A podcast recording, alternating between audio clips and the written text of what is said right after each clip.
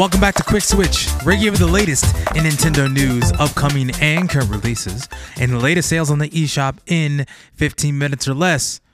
We need to start a petition to get Hi Fi Rush on the Switch. Someone make it happen, or I can make it happen. We need to get this game on the Switch. Man, I'm not a huge I'm not an Xbox person, but if you watch the Xbox Direct that happened the other day, it was fire. This game blew up. This is like a huge shadow drop for Hi-Fi Rush. Man, we got to get this on the Switch. I wanted to kick that off by saying that because it looks so so good. If you haven't seen the trailer for Hi-Fi Rush, go go look at it. Pause this episode look at the trailer for Hi Fi Rush and then come back and listen to the rest of this episode. So, happy Friday to you. I hope you're having a good weekend so far. I hope you've had a great week. Appreciate you so much for tuning in with me on the last day of the week, my favorite day of the week, because we got some fun stuff to talk about today at at the end of this, we got some fun stuff because it's gonna be a fun fun weekend. It's gonna blow up. Nintendo Switch is gonna blow up. The servers are gonna blow up. Everything's gonna just blow up. I don't know why I'm saying that, but anyway, let's get down to some news that I have for you. And the first one I have up is the Monster Hunter Rise Sunbreak digital event is returning on February the 1st. And they're going to be talking about what's coming out in free title update 4, including a returning Elder Dragon, the latest roadmap, and more. I'm so excited for this. Everyone has been putting out their prediction videos. There's been the entire discourse on Twitter since the last title update. And Maybe it's Velkhana, maybe it's Amatsu, maybe it's something else. We don't really know. Uh, Jaycan, who is a pretty well pretty well known uh, Monster Hunter YouTuber uh, right now, has been kind of kind of getting getting a lot of push lately. So shout out to you, Jaycan, if you listen to this podcast. But he put out a video about maybe Oroshi Kirin would be a good idea for title update for, I would I, that would be great. I only remember Kirin from Monster Hunter World, and I didn't fight Oroshi Kirin. It was just the regular Kirin, but man, looks really cool. That would be a fun fight, especially with all the rise and sunbreak mechanics. So that would be fun. And this one is going to be hosted by lead Elgado's lead scientist Bahari, which the last title update was hosted by Dame Fiorayne. So they're kind of keeping with the theme of letting some of the people from Elgado talk about some of the stuff being released in the, the latest digital event. So excited to see that February 1st at 3 p.m. Pacific and 2300 GMT if you live in that particular time zone maybe I'll do a video on it on the YouTube channel. Maybe I'll do some sort of reaction video and maybe give you some of my thoughts on it. I'm obviously going to talk about it on this podcast whenever it does come out, but maybe I'll do something related to that on the YouTube channel. So stay tuned. Stay tuned for that. So, yeah, looking forward to it. Let's move on to the next type of news, we got the next Splatfest going on. It's going to be a real treat, says the Twitter account for Nintendo of America. Splat it out for your favorite chocolate of choice, dark, milk, or white, in a mouth-watering matchup taking place from February the 10th to February the 12th. So yeah, you got your three different teams as you usually do in every single Splatfest. Call it right now. It's going to be milk chocolate because most people like milk chocolate. But white chocolate is usually pretty good. No one seems to always gravitate towards dark chocolate. I do have a affinity for dark chocolate because I think it's some of my favorite kind of chocolate, specifically the 70% plus cacao. So it's because I'm trying to do keto right now. That's why. but anyway, uh, that's going to be a fun event. So if you're playing Splatoon 3, mark your calendars. We got Splatfest coming out for February 10th through the 12th. And speaking of Splatoon, your favorite researcher slash tinkerer, Oatmeal Dome, has an update for you. So it says the Splatnet 3 has received an update. You are now able to see past records of all the big runs that you participated in. Tap the work button on the main menu. And this is for the Splatoon 3 mobile app. So that received a little bit of an update. So thank you so much, Oatmeal Dome, for putting out these updates. Excited uh, excited for anyone who's playing Splatoon 3 because this is a fun game. I wish I've gotten more into Splatoon. Now that I think about it, as much as much fun as it looks, I played a little bit of the demo when Splatoon 3 was gonna was getting pushed and gonna come out and didn't really get around to playing the full release. Maybe I'll come back to it. Maybe I'll do something about it in my spare time because I have so much spare time in my life. but, you know, Splatoon 3 is a fun game. It looks really fun. I like looking at it from afar, and maybe if I played it a lot, I will get more into it. Just kind of like Monster Hunter. But again, got to figure out some time of time to do that. But anyway, Splatoon 3 is getting that update for the mobile app, and also you got your Splatfest coming out. More from Oatmeal Dome here in just a second.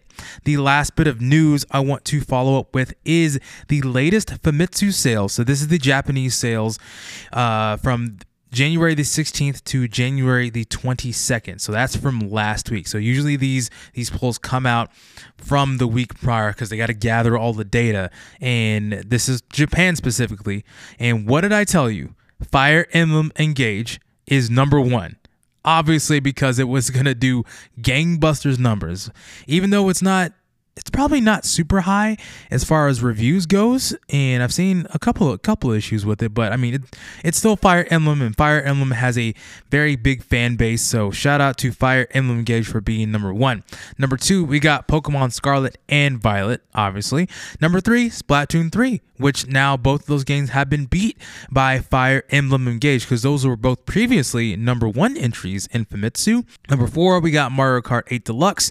Number five nintendo switch sports Sports still holding strong. Number six, Minecraft. Number seven, Mario Party Superstars. Number eight, Momotaro Densetsu Showa Heisei Riwai Mo Taiban. I am terrible at Japanese, so I probably definitely butchered that entire name. Uh, number nine, we got Gran Turismo 7 for the PS5. Number 10, Super Smash Bros. Ultimate. Number 11, One Piece Odyssey for the PS4. I know that got a lot of push over the past couple of weeks. So, yeah, One Piece Odyssey. Number 12, Dragon Quest Treasures. Number 13, Animal Crossing New Horizons. Number 14, One Piece Odyssey again, but for the PS5. I wonder why the PS5 version is lower than the PS4 version. That's weird. Uh, number 15, Clubhouse Games 51 Worldwide Classics. Number 16, Taiko no Tatsujin Rhythm Festival. Number 17, Ring Fit Adventure, trying to get your your uh, New Year's resolutions going on. Number 18, Kirby and the Forgotten Land. Number 19, The Legend of Zelda Breath of the Wild. And number 20, Puyo Puyo Tetris 2 Special Price. And just to get you up to speed on the latest hardware sales for Japan from Famitsu. We got number one, PlayStation 5 which is overtaking the Switch OLED model at number one. Number two is the Switch OLED model. Number three is the Switch. Number four, Switch Lite. Number five, PlayStation 5 Digital Edition. Number six, PlayStation 4. Number seven, Xbox Series S. Number eight, Xbox Series X. And number nine, new TD, 2DS LL, including 2DS. So yeah, let's see where those uh, those charts are after this week, after Friday. I'm I'm sure it's going to be big. We'll see what happens happens. So let's get into the only release that I'm going to talk about for today because we got a big release and it's not a new game. It's GoldenEye 64. Super, super pumped for this game.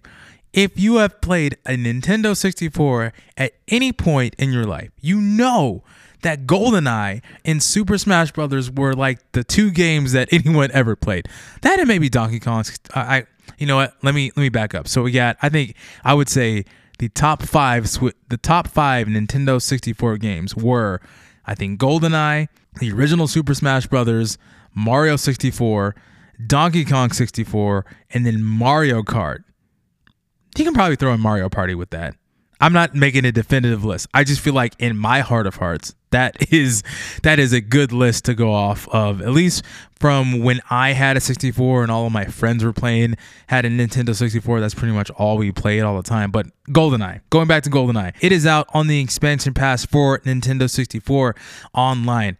I know you have to make sure that you are subscribed or paying for the service for Nintendo Switch Online. So if you don't have that and you don't have the Nintendo 64 expansion pass, I'm sorry, you will not get GoldenEye, but I'm sure this will ramp up the sales of that particular membership so you can get GoldenEye.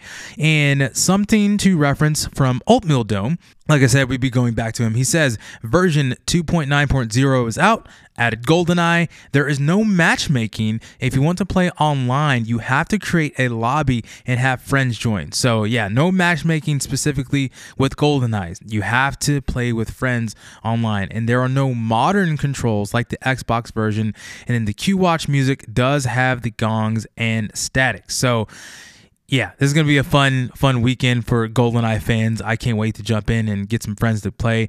Maybe I'll put up a, a thing on Twitter and invite people to a lobby. We'll see.